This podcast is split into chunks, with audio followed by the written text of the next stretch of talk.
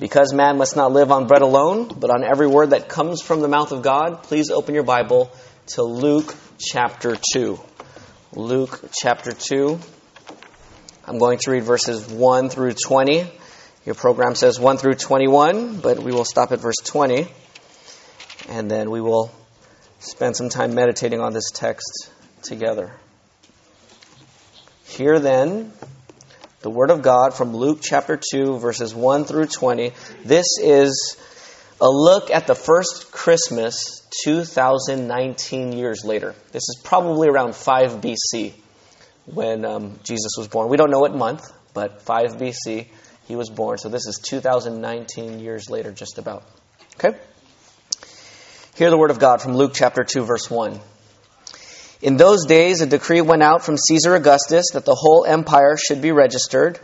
The first registration took place while Quirinius was governing Syria. So everyone went to be registered, each to his own town.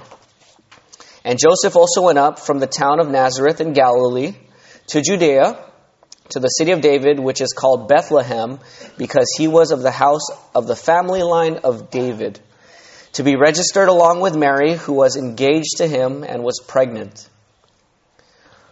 While they were there, verse 6, the time came for her to give birth.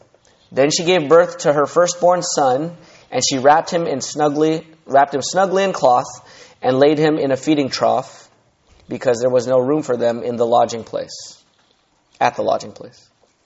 Verse 8. In the same region, shepherds were staying out in the fields and keeping watch at night over their flock. Then an angel of the Lord stood before them, and the glory of the Lord shone around them, and they were terrified. But the angel said to them, Do not be afraid. For look, I proclaim to you good news of great joy that will be for all the people.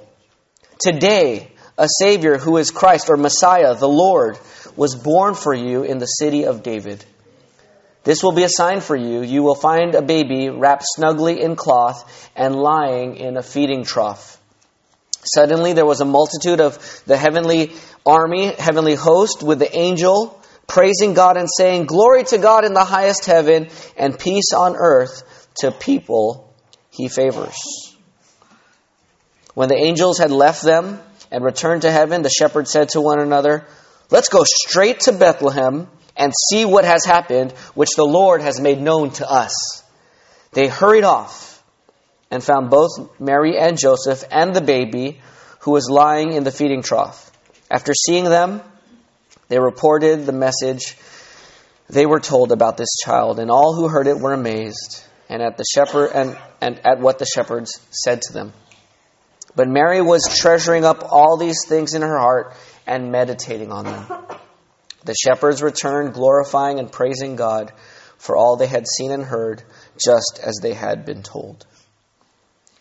Father, we pray that you would take this word and drive it deep into our hearts, that we would meditate on and treasure up these things in our heart. We pray for those who are not Christian that they would give us, be given a spirit of exploration and curiosity and a hunger and desire to know who Jesus is and what Christmas means. We pray that we would leave here glorifying and praising you, standing in utter amazement of your greatness, and that we would proclaim far and wide the message of the King. In Jesus' name we pray. Amen. Now, Christmas is a wonderful time of year for many people in our country today. It's good for business and economy with lots of gift giving and gift buying. Um, you know, it's, it's good for a lot of businesses that make up lack from sales throughout the year. It's a time filled with wonder for children. It was certainly my favorite time of the year growing up in a sheltered home. There are traditional songs, stories, and symbols. What's your favorite Christmas carol? Silent Night, Away in a Manger, Joy to the World, Hark the Herald Angels Sing, O Holy Night is my favorite. O Holy Night with O Come, O Come Emmanuel quickly rising up the list. I think that might be maybe this year my favorite Christmas carol. If not, it's second place right now. Um, then we have Christmas stories. You know, there's Scrooged, the movie with Bill Murray. I'm not sure if that's still a good movie to recommend today, but I remember that as a child. It was a play off of Charles Dickens' Christmas classic, A Christmas Carol, with Scrooge. I, I introduced that story to my children last night. The story of Scrooge. And um, so there's that story. There's Santa Claus and the North Pole and the elves. Then there are family stories. What happened last year and what happened 10 years ago. And you sit around the table and tell old Christmas stories of, of your own family experiences together. Then there are Christmas symbols. We have a Christmas tree. There's a story behind that. I don't have time to tell here. I'm happy to answer that at the door if you want to know why we have a Christmas tree. But there's the Christmas tree, there's Christmas lights, mistletoe, stockings, more symbols. And then there are three conversations that, three themes in conversation that happen regularly around Christmas. And that's what's going to structure our next 15 minutes. The theme of what are your Christmas plans? We ask that of each other, right? What are you doing this year for Christmas? Where are you going? Christmas plans. That's a common conversation. Second conversation is what is the meaning of Christmas? Or what does Christmas mean to you? And then a third common conversation around this time of year is well, it's not framed like this. How can I have the Christmas spirit? What is the Christmas spirit and how can I have it? And so we want to think about those three things, but we want to look at it from the Bible. Dr. Luke, who wrote this passage, knew Mary, most likely, interviewed early Christians, and talked to Mary, most likely, about what happened on that very first Christmas. And here he shares with us his research, talking to eyewitnesses who knew Jesus personally. So Luke tells us the story here of the emperor who made a decree that everyone in the whole Roman Empire should go to their hometown and be registered. So Mary and Joseph have to leave Nazareth in the north, go south to Bethlehem, the city of David, to be registered because Joseph and Mary are from that family line of, of David. So they're registered there. Mary is pregnant and she gives birth there in Bethlehem. Angels come to a field where shepherds are. An angel comes to the field where shepherds are, scares scares the, the daylight out of the, the shepherds. Then he says, Don't be afraid. Today a Savior has been born in Bethlehem. The shepherds rush. Then there's a, host of army of angels praising God in the heavens, in the sky. The angels rush to town from the shepherding fields. They rush into town to see the newborn baby. They're excited. They tell Mary and others what they saw and what they heard, and now what they see there at the as the baby's lying in the feeding trough. They're telling people what they saw. Angels. If you saw angels, you would tell people. And they told you that a baby would be born. You went and saw it and you verified it. You would tell people. They were excited. They were proclaiming it. They were leaving, glorifying, and praising God. And Mary was there treasuring and thinking hard about all of these things. That's the story that we just read here in Luke chapter 1, verses 1, or chapter 2, verses 1 through 20. What is the message of Christmas? What's the meaning of Christmas? I try to distill it in a phrase. Let me give it to you in a theological phrase and then a less theological phrase. The theological phrase would be incarnation for salvation. Incarnation for salvation. Uh, a less theological way of saying it is born to save. God was born as a man, that's incarnation, God taking on human flesh, born to save. To save people from sin, from Satan, from death, from themselves, really. Jesus came to save us from ourselves and our sin. So, if we're going to think about this for the next 12 minutes, let me give you three points that I want us to think through the story. Your Christmas plans. Let's think about Christmas plans, Christmas meaning, and Christmas spirit. Okay? Christmas plans, Christmas meaning, and Christmas spirit. Christmas plans. Now, Caesar Augustus had certain plans on this first Christmas, right? And if you look at verses 1 and 2, he set a decree to all the land that everyone should be registered in his hometown. Now, why did Caesar do this? We don't know exactly all the reasons why, but it certainly was a show of power, right? Look how big and vast my empire is. Look at all the lands I have conquered, and look at all the people under my rule. Not only that, if you set out a decree and the whole known world has to move around to register, that's power, right? That's control. That's authority. So Caesar, on this first Christmas, his plan was, in, in a sense, to show and count and measure his authority and power. That was his Christmas plan. Now, what are our Christmas plans? What are your plans this Friday, December 25th? Have you ever been frustrated by Christmas plans? Your plan didn't quite pan out exactly how you envisioned it? I see smirks on your face because everyone knows what frustration is when you have Christmas plans. You know, uh, maybe maybe you didn't get the gift you wanted, or you the one you wanted to buy for a loved one. Perhaps you're not able to see a particular loved one because they're far away, or because of death and bereavement, or because of cold and irreconciled relationships, where relationships have just gotten sour and you can't have two family members in the same room, and so you can only have one or the other. And so you don't get to spend time with everyone. And the plan and vision of what you would like for the Christmas celebration is not the plan and vision that's actually happening. Doesn't this frustration show us that we are not as powerful as we'd like to be? That we don't have the control that we think we have over our schedule and over our plans? We're not quite as powerful as Caesar, are we? No. But there's someone even more powerful than Caesar, and his Christmas plans were perfectly executed. Who planned Christmas? God did, right? God planned Christmas. Caesar's moving everyone for his registration, but who's moving from Nazareth to Bethlehem? Who are they? Joseph and Mary. And Mary is pregnant with the Son of God. And so God has a plan of having his son born in Bethlehem. But Joseph is in Nazareth and Mary's in Nazareth. That's not where the Messiah is supposed to be born.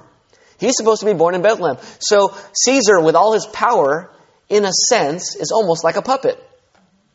For his display of power and plans, he's really just carrying out God's plan.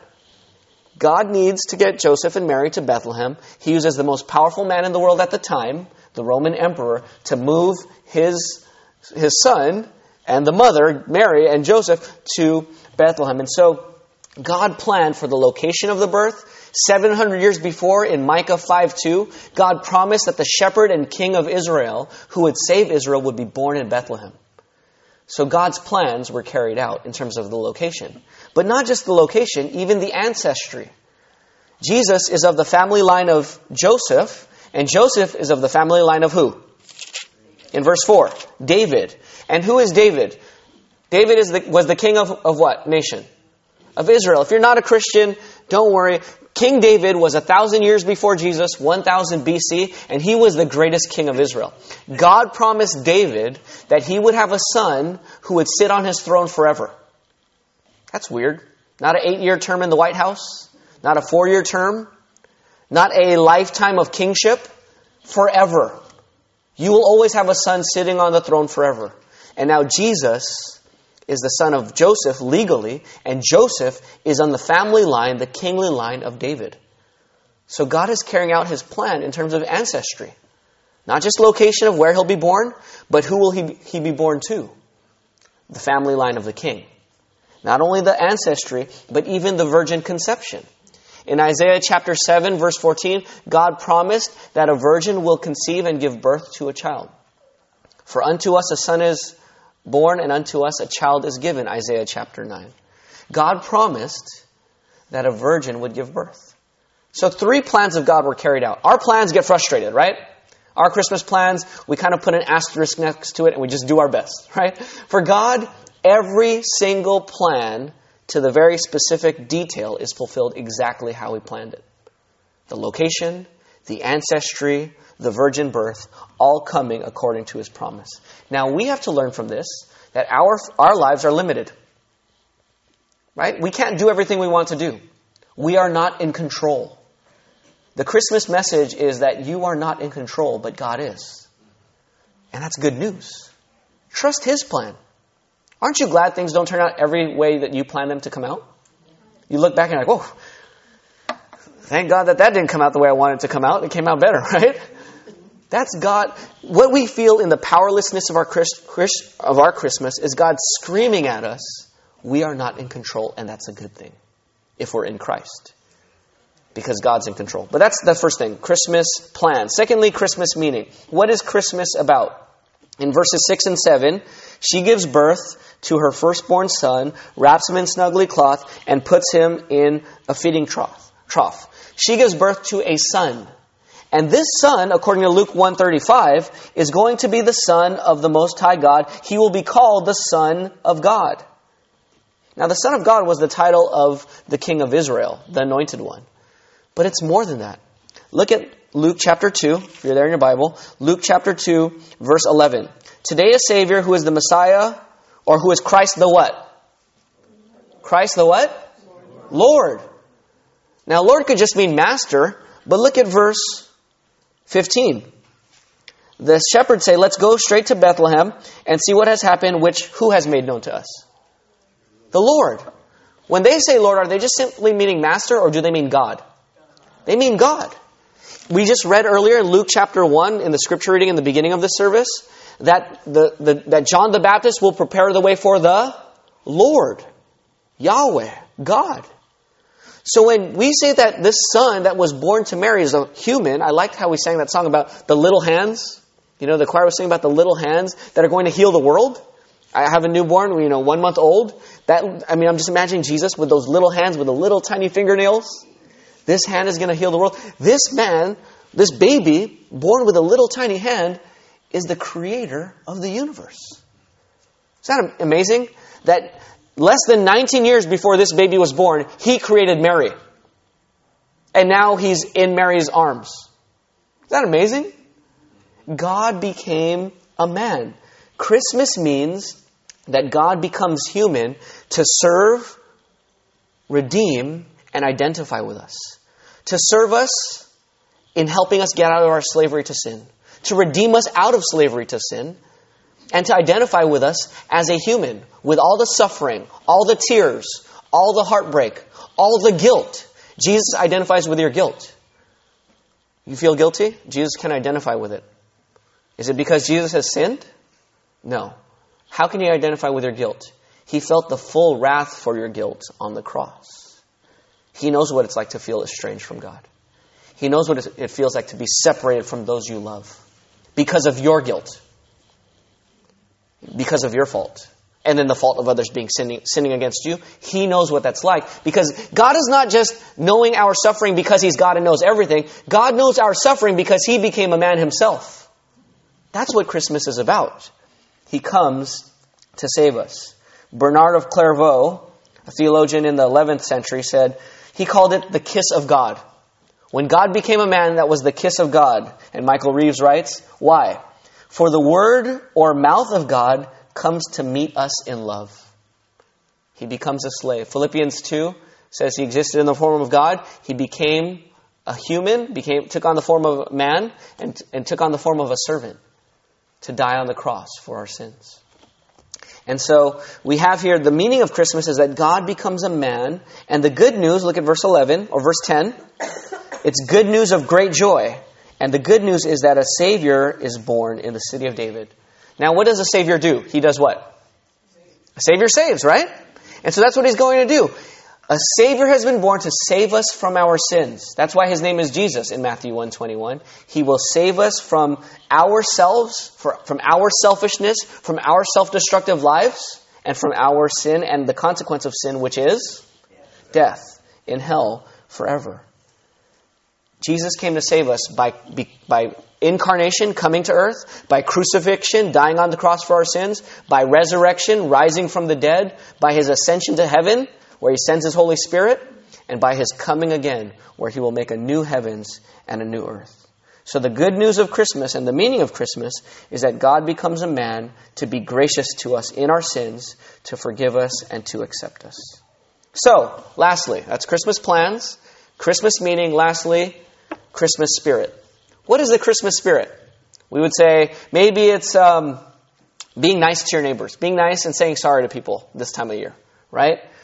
The Christmas spirit has four pointers. Okay, so in the last two minutes here, I'm going to try to give you four pointers. Number one is exploration. When the shepherds heard that the baby was born in Bethlehem, in the town, what did they do? They went, right? They explored to see if it was true. If you're not a Christian and you're here this morning, this is the Christmas spirit for you.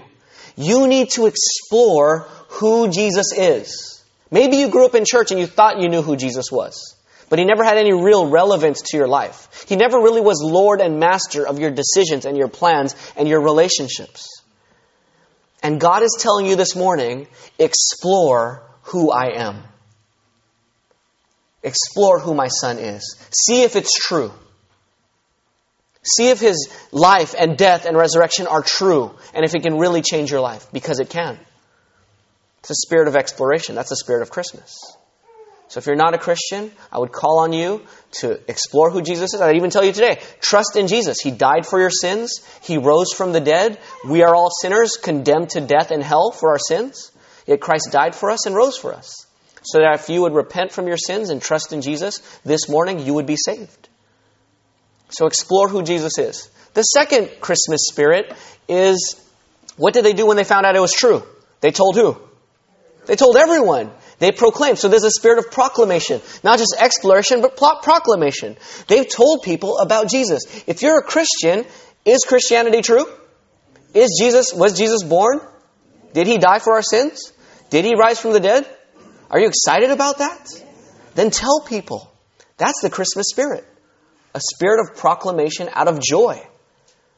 That's the second one. The third one is a spirit of meditation. That's what Mary did in verse 19. Now, Mary had a whirlwind nine months, didn't she? From an angel saying, You're going to have a child. She says, I've never been intimate with a man. I'm not even married yet. God is going to miraculously pass over you and you will become pregnant. So Mary is miraculously pregnant as a virgin. She is ridiculed and mocked by family and friends in the town.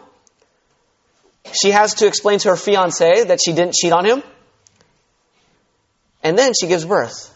And then angels, an angel comes to Joseph and t- gives him a vision. Angels come to shepherds, and now the shepherds are saying, This was crazy. Tonight, angels came and told us that the Savior, God, would be born.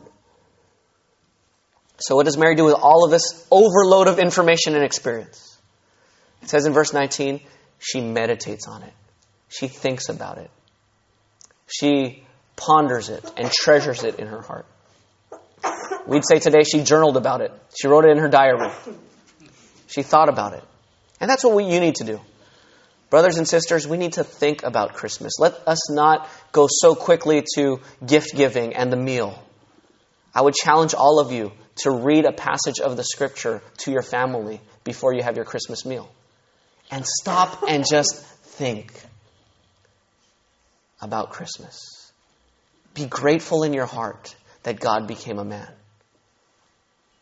So that's the spirit of Christmas meditation. And lastly, verse 20, the spirit of glorification or exaltation. What did they do as the shepherds went out?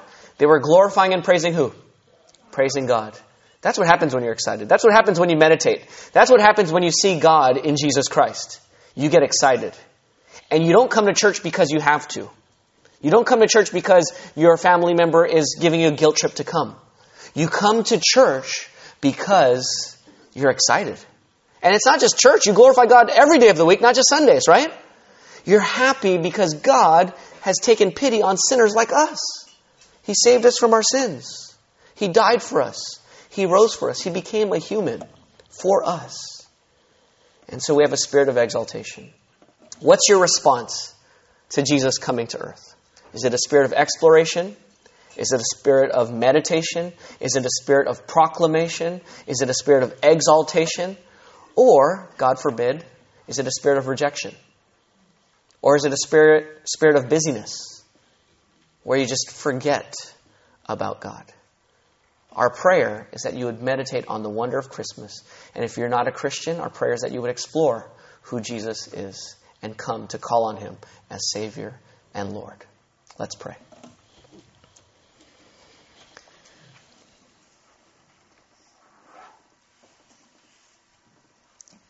Father, we praise you because you, in the person of your Son, became a man.